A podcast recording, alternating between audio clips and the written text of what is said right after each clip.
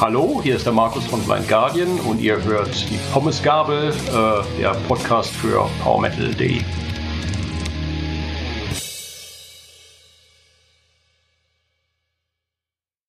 Ja, hallo Markus, schön, dass du da bist. Schönen guten Abend, schön hier zu sein. Bevor wir eigentlich zum neuen Album kommen, möchte ich kurz so in die jüngste Vergangenheit eintauchen. Und zwar in die allerjüngste Vergangenheit, eineinhalb Wochen zuvor, um genau zu sein. Kann ich mich noch dran erinnern. Äh, äh, ihr habt nämlich auf dem Rockhard Festival gespielt. Und da gab es ja was Besonderes. Ihr habt zum 30. Jubiläum die Somewhere Far Beyond komplett durchgespielt. Ich hat, konnte das auch live erleben. Ich stand also oben und habe es also von oben auch beobachten und äh, hören und sehen können mhm. das Spektakel. War das jetzt lange eingeplant oder war das eher so was aus der Kiste äh, Schnapsidee? Nee, also äh, die Summer Fabiant hat ja dieses Jahr nun mal 30-jähriges Jubiläum. Die Idee war schon länger geplant, dass wir eigentlich eine komplette Tour, komplette, wir reden jetzt nicht von einer Welttour, sondern von einer kleinen Deutschlandtour, äh, die wollten wir machen, um dieses Album halt zu zelebrieren. Äh, und dann kam die Pandemie. Äh, also die ursprüngliche Planung war, dass diese Tour hätte letztes Jahr im Herbst laufen sollen, im September. Da ging bekanntermaßen leider nichts, also mussten wir sie verschieben.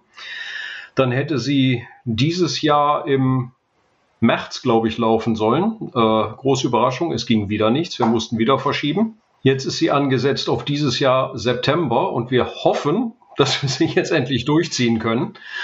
Aber äh, da zumindest die Festivalsaison ja jetzt auf jeden Fall schon mal für uns begonnen hat, äh, nutzen wir natürlich die Gelegenheit und zelebrieren das Album schon mal. Zumal, ähm, als wir das angekündigt haben, wie gesagt, geplant war eigentlich eine Tour durch Deutschland plus, ich glaube, eine Show in der Schweiz. Äh, einfach nur kleines Ding, um das äh, Album zu zelebrieren.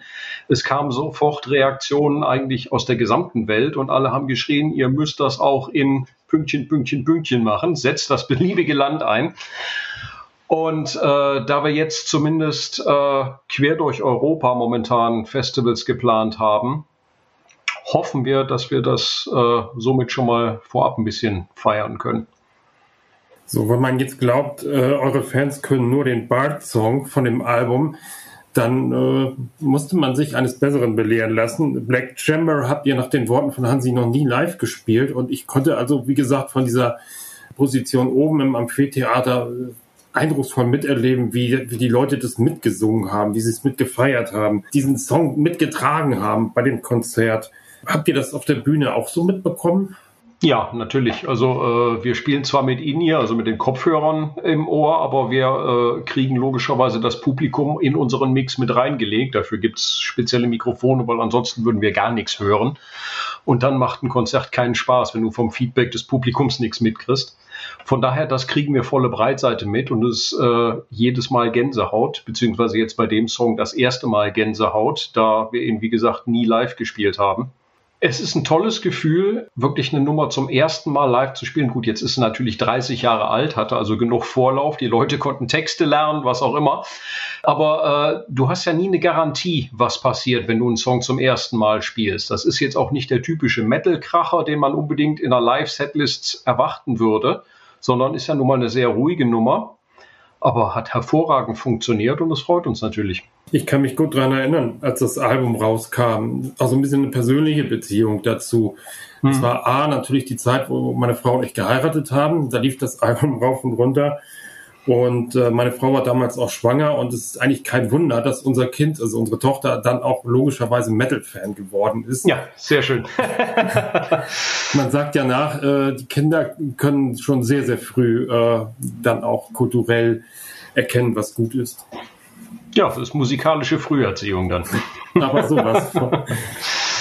so, mal zum neuen Album The God Machine. Was oder wer verbirgt sich hinter dem Titel? Äh, das ist eine gute Frage. Eigentlich konkret kann ich dir nicht mal sagen, wer sich dahinter verbirgt. Für mich ist das die Figur auf dem Cover.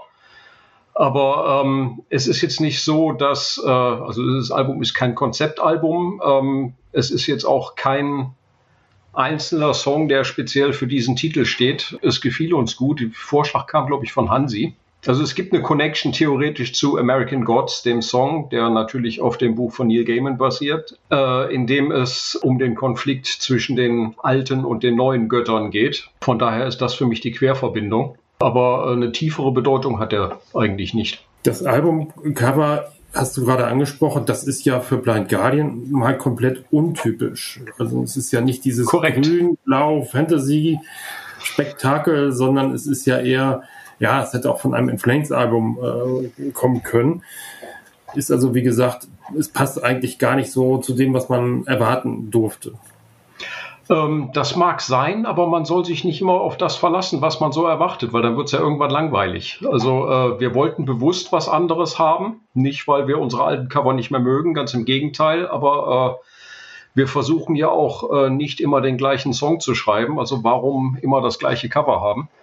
Deshalb wollten wir bewusst äh, mal wieder einen anderen Künstler ausprobieren und äh, sind mit dem Look sehr zufrieden. Es setzt sich hervorragend ab von unseren restlichen Covern. Es setzt sich allgemein von vielen gängigen Metal-Covern eigentlich ganz gut ab. Also auf dem Rock Hard war irgendwo eine Wand, wo äh, das äh, Album auch plakatiert war. Das stach heraus aus allen anderen Postern.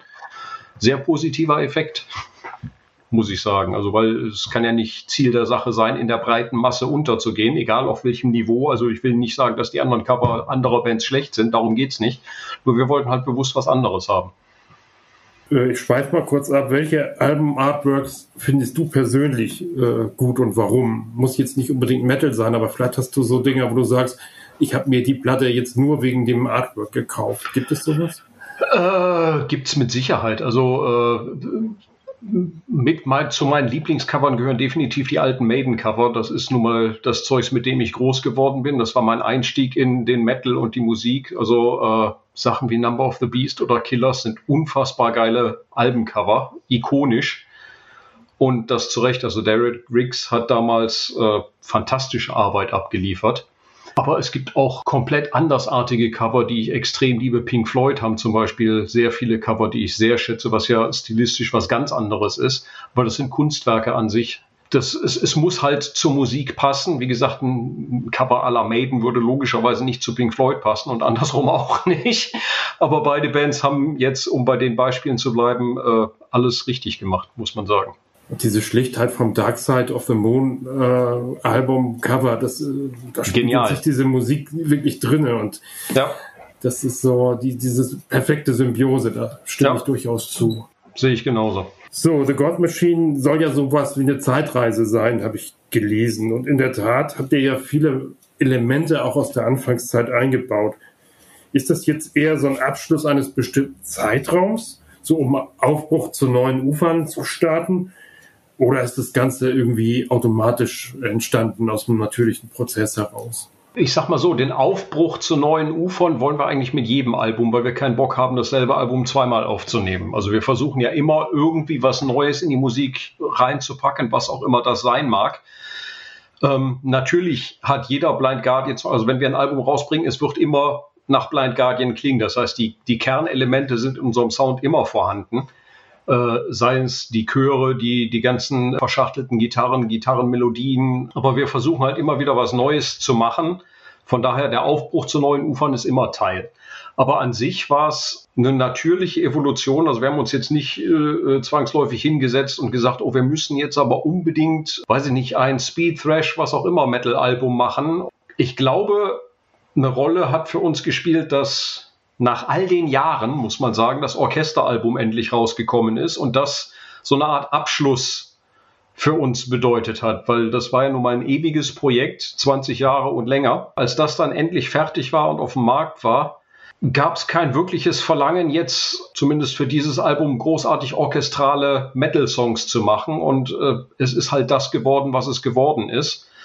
Es mag sein, dass sich das Beschäftigen mit Somewhere Far Beyond, weil wir halt vorhatten, das als Jubiläumstour aufzuführen, auch mit reingespielt hat, kann ich noch nicht mal bewusst sagen. Aber Speed Metal an sich war ja eigentlich nie weg bei uns. Also es gibt immer Leute, die sagen, ja, aber was weiß ich, auf A Night at the Opera gibt's, ist kein Speed Metal mehr. Doch, also Punishment Divine ist ein Speed Metal Song und was weiß ich, äh, Cry for Tenelon ist Speed Metal und äh, Holy Grail ist Speed Metal und Sacred Minds ist Speed Metal. Also das ist ja immer Teil von unserer Musik gewesen. Es ist jetzt vielleicht auf diesem Album straighter, es ist definitiv wesentlich weniger orchestriert, sprich gar kein Orchester. Das ist mit Sicherheit der große Unterschied, aber ich glaube, es ist eine ganz natürliche Evolution. Was ist Evolution? Das ist ein natürlicher Schritt für uns gewesen. Das ist das, wo wir jetzt momentan Bock drauf hatten. Und es fühlt sich gut an für uns. Du hast jetzt schon was verraten, was ich eigentlich noch gar nicht so äh, breit treten wollte. Und dennoch äh, komme ich da jetzt drauf zu. Du hast äh, gerade erwähnt, es ist quasi gar kein Orchester auf der neuen Platte oder beziehungsweise hält sich im Hintergrund und die Gitarrenfraktion äh, behält die Oberhand, absolut. Äh, das konnte ich nach dem ersten Hören, ich habe das Album gerade erst bekommen, mhm. äh, dann auch sofort feststellen. Es war tatsächlich, wie du schon sagst, man bekommt nicht immer das, was man erwartet und in diesem Falle äh, hat es mich also erstmal an die Wand gedrückt. Schön, gefällt mir. Wie arrangiert ihr beiden, du und André, die Gitarrenharmonien? Die sind ja ziemlich komplex und ausgefeilt.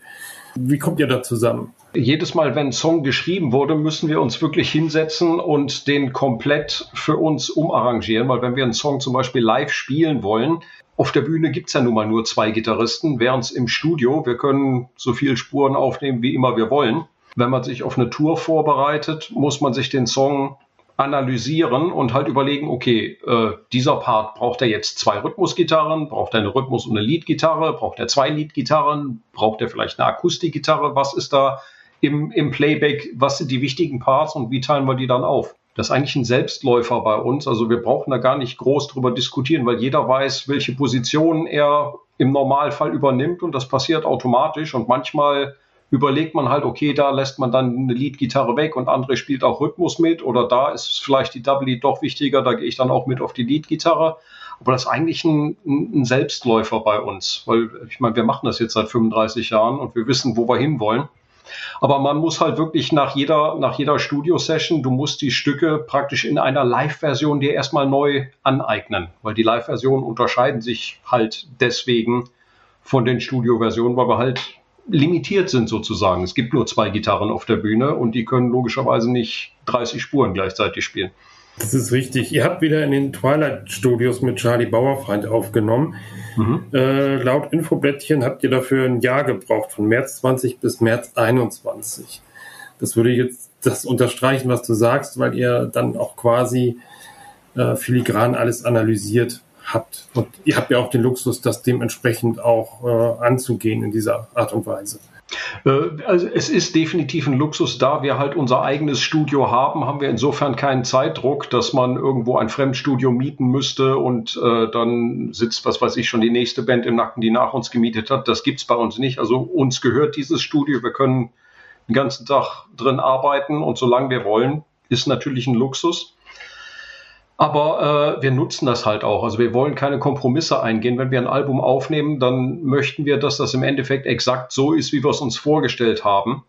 Dementsprechend nehmen wir halt alle Zeit, die wir brauchen. Und ähm, durch die Pandemie hatten wir all diese Zeit, weil du konntest ja eh nichts anderes machen. Touren stand nicht zur Debatte. Von daher äh, haben wir halt äh, uns kreativ ausgetobt und diese Platte so gemacht, wie sie jetzt im Endeffekt geworden ist. Du bist ja äh, auch schon seit dem Debütalbum dabei. Hattet ihr innerhalb der Band und gerade in so einem langen Entstehungsprozess von einem Album, habt ihr da auch irgendwann mal so Momente, wo ihr euch fragt, boah, muss das alles sein? Äh, Gibt es Momente, wo sich die Blind Guardian Musiker auch mal an die Gurgel gehen? Oder seid ihr generell ein verschworener Haufen, der auch privat was unternimmt? Beides. Also äh, wir sind ein verschworener Haufen, ansonsten wird es uns nach all diesen Jahren, glaube ich, nicht mehr geben. Aber natürlich gehst du dir irgendwann auch an die Gurgel dass äh, wir sind alle Individuen, wir haben alle unsere eigene Meinung, die muss sich nicht immer automatisch in allen Bereichen mit dem der anderen decken. Das heißt, da kann es durchaus Diskussionen geben. Über Musik gibt es immer Diskussionen, weil äh, wer zum Beispiel irgendeine Komposition oder ein Part oder was auch immer eine Idee einbringt, hat davon meistens eine relativ konkrete, feste Vorstellung die aber immer nicht unbedingt immer bei allen drei anderen auf Gegenliebe stößt. Das heißt, äh, Songwriting ist immer ein Kompromiss. Und das kann logischerweise zu Streit, Diskussionen führen. Das ist aber nie bös gemeint. Da geht es um die künstlerische Vision. und im Endeffekt setzt sich dann irgendwas durch, was sich am Ende aber immer als die beste Option für die Band dann auch erweist. Aber natürlich streitet man sich auch, aber das ist normal. Also es gibt, es gibt, glaube ich, keine Band, in der man sich nicht auch mal streitet, genau wie es keine Beziehung gibt, in der man sich nicht auch mal streitet. Das ist Teil unserer Natur. Aber ansonsten äh, merkt man ja auch auf der Bühne, dass die Chemie durchaus stimmt. Ne? Es ist ja nicht so, dass ihr alle zwei Jahre einen Besetzungswechsel habt, sondern das ist ja tatsächlich ein sehr äh, festes Konstrukt. Absolut. An, und ansonsten würde das auch nicht funktionieren, weil ähm, speziell wenn du auf Tour bist, ähm, auf Tour gibt es keine Privatsphäre in dem Sinne. Du sitzt in einem Nightliner und dein privater Rückzugsbereich ist dein Bett vor dem du einen Vorhang zuziehen kannst. Mhm. Wenn man sich dann nicht riechen kann, dann funktioniert eine Tour nicht. Dann wirst du wahnsinnig. Nach zwei Wochen gehst du ja an die Gurgel, einer erschlägt den anderen und das kann nicht funktionieren. Dementsprechend ja, also wie, wie gesagt, wir sind dieser eingeschworene Haufen. Wir mögen uns, wir kommen wunderbar miteinander klar, auch wenn wir manchmal streiten. Aber wie gesagt, das ist, ist Teil der Sache, empfinde ich als vollkommen normal. Aber wie man halt auf der, auf der Bühne sehen kann, wir haben Spaß an dem, was wir machen. Wir lieben unsere Musik. Wir wollen in dieser Band spielen. Wir wollen die Musik spielen, die wir halt machen.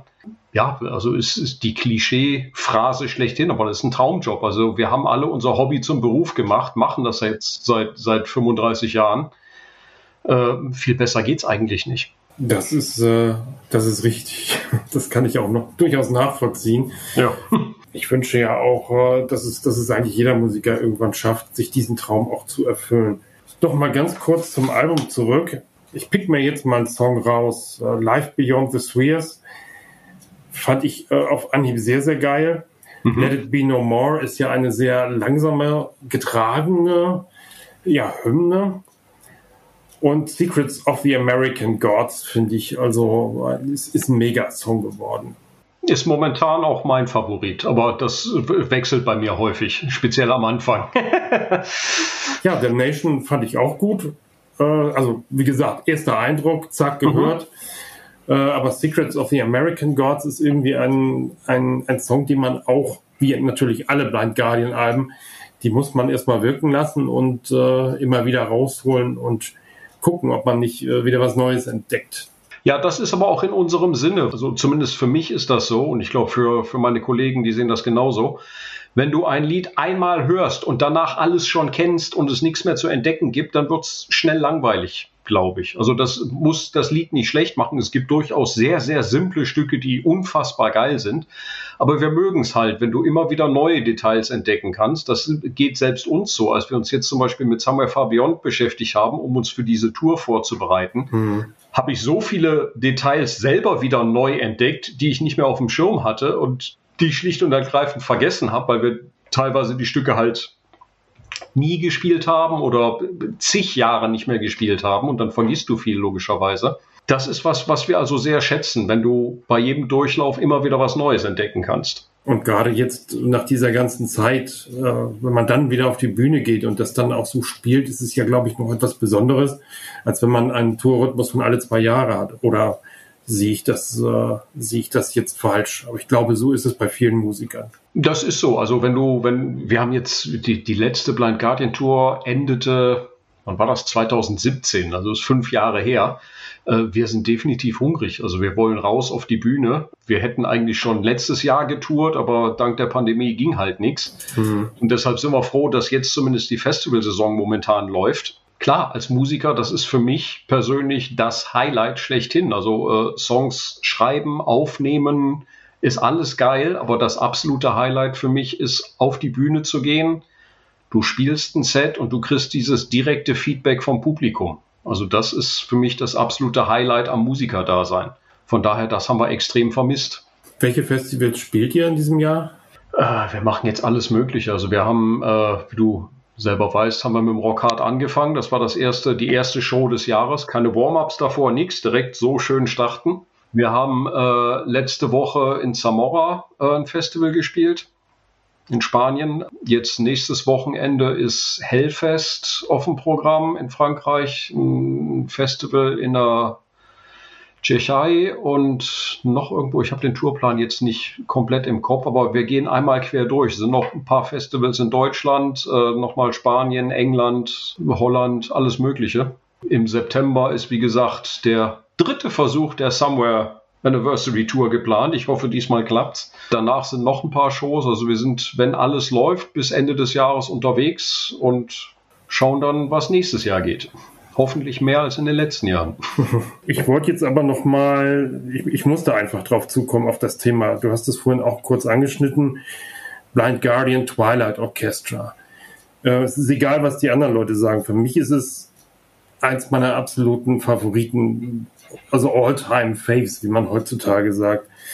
Also ich habe das Album tatsächlich ohne Vorbehalt, ich habe es ja vom Wossi bekommen und dann im Auto gehört und gedacht, naja, was ist denn das? Irgendwann muss ja mal die, die Metal-Gitarre einsetzen und es kam nicht und der Sound war einfach äh, selbst in der äh, drittklassigen Autoanlage phänomenal.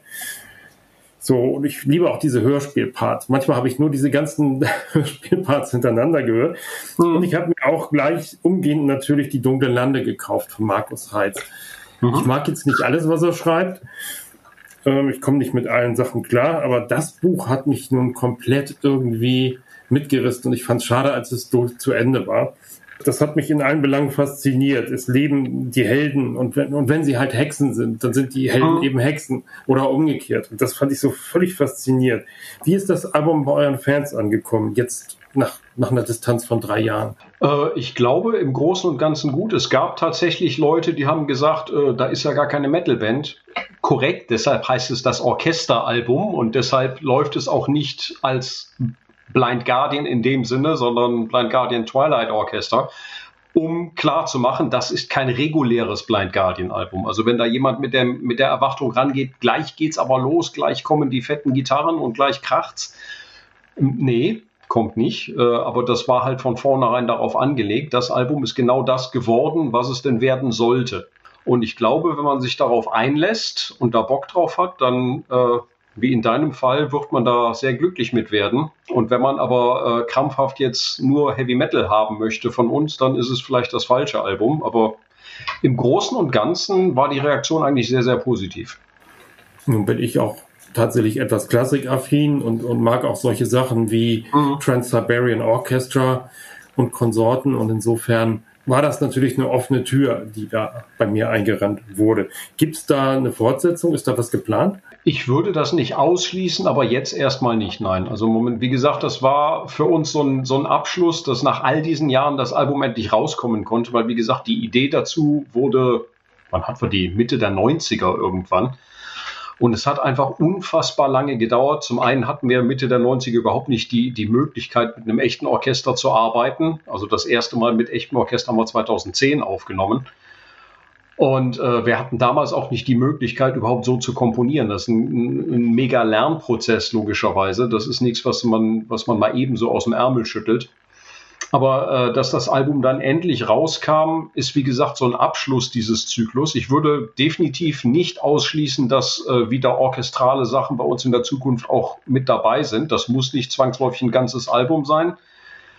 Äh, aber ich, ich glaube nicht, dass man das letzte Mal ein Orchester bei uns gehört hat. Das kann durchaus wieder auftauchen. Aber momentan äh, God Machine ist halt das, was wir momentan machen wollten und das ist sehr unorchestral. Jetzt steht Blind Guardian ja generell für Fantasy oder für Fantasy-Literatur, wie wir wissen. Tolkien zum Beispiel, das, das Thema Tolkien lasse ich jetzt mal außen vor. Mhm. Aber ich habe auch mal irgendwo gelesen, ihr seid so, so auch so Pen, äh, Pen and Paper Freaks.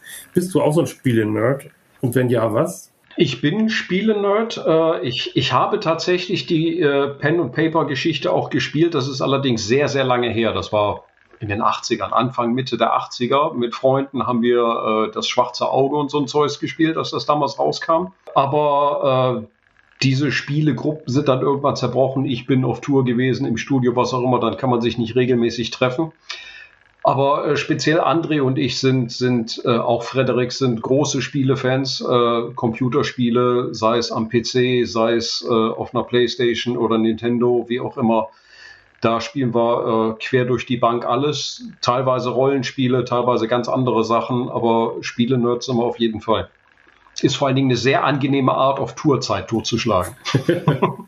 also ich ich bleibe da jetzt mal bei dem Thema kurz. Ich bin da sehr spät eingestiegen durch meine, durch meine Gattin, 2007, glaube ich, hm. äh, und zwar Midgard.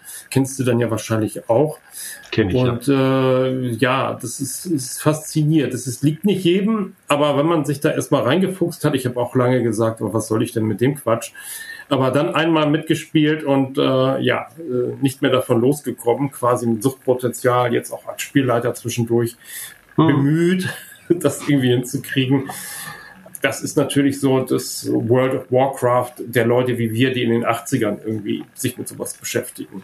Ja, das ist das. Du kannst also wirklich in Welten und in ganze Universen abtauchen und da Abenteuer erleben. Das ist eigentlich geil. Also gespielte Literatur sozusagen. Also manche Leute lesen lieber ein Buch von wem auch immer und manche Leute spielen halt lieber diese Geschichten. Andere machen beides gerne.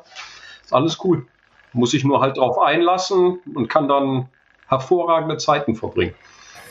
Bei mir ist es umgekehrt. Ich habe daraus halt äh, Liter Literatur verfasst oder ich versuche es zumindest. Mhm. Wir kommen zu unserer Rubrik was ist dein Lieblingssong? Das gehört in jedes, äh, in jede Podcast-Folge rein. Also, lieber Markus, was ist dein aktueller Lieblingssong? Also ich muss sagen, ich bin seit äh, seitdem ich seit Anfang seit 1981 bin ich Metal-Fan und Musik-Fan und alles drum und dran. Von daher ist äh, das Ganze auf einen Song runterbrechen sehr schwierig, weil es einfach unfassbar viele geile Musik gibt. Äh, ich nenne in bei solchen Fragen aber gerne den Song, der tatsächlich mein Leben verändert hat. So klischeehaft das klingen muss, aber den Song gibt's und das ist Purgatory von Maiden. Weil diesen Song habe ich damals, als ich angefangen habe, mich für Musik zu begeistern und Musik für mich entdeckt, äh, entdeckt habe, lief damals auf BFBS, äh, ich glaube es war die Monday Rock Show, lief Purgatory von Maiden und dieser Song hat meine Welt komplett umgekrempelt ist für mich immer noch mein Lieblings-Maiden-Song und ist definitiv, ja doch, ich glaube, ich kann sagen, das ist mein Lieblingssong. Ja, da muss ich äh, als Moderator auch mitziehen und meinen Lieblingssong nennen und ich bleibe dann auch in dieser Sparte, welcher Song hat dich zum Rock und Metal gebracht? Bei mir war es She Heart Attack von Queen. Auch geil. Als ich das Ding gehört habe, da da, da war, war alles anders plötzlich, weil es lief damals noch im Radio auf NDR 2 mhm. und äh, ja, da bin ich vom Radio quasi irgendwie umgefallen, weil zwischen ABBA und Sailor plötzlich äh, Queen ja. auftauchte mit diesem Song. Ist schon was anderes, ja. Ist, da habe ich gewusst, ja, genau sowas. Solche Gitarren, so ein Riff, das, äh, das ist das, was ich brauche und möchte. Und insofern äh, stimme ich da jetzt mit, mit Queen ein. Mhm. Ja, kann ich, kann ich mich voll und ganz mit identifizieren. Queen ist auch eine Hammerband, immer gewesen. Ja, jetzt ganz zum Schluss. Äh, darfst du gerne noch die Gelegenheit nutzen, irgendwelche Leute zu grüßen? Äh, ich grüße all unsere Fans, die das jetzt hier hören. Äh, ich hoffe, ihr habt die Zeit ohne uns überlebt. äh, wir freuen uns, äh, wenn wir jetzt endlich wieder live spielen können, weil das haben wir, wie gesagt, sehr, sehr vermisst. Ich hoffe, euch gefällt unser neues Album. Wenn es dann im September, ich glaube 2. September kommt es raus. 2. September, richtig. Ja, genau, 2. September. Und äh, ich hoffe, wir sehen uns bei irgendeinem der zahlreichen Festivals, die wir über den Sommer spielen und auch auf der Somewhere Tour im Herbst. Und dann, wenn die nächste Welttour zum neuen Album startet, hoffe ich, auch euch alle wieder zu begrüßen. Und wir von Power Metal werden euch da natürlich auch auf dem Laufen äh, halten, da draußen an den Radiogeräten. Das hoffe ich. Wunderbar. Tschüss. Ja, tschüss.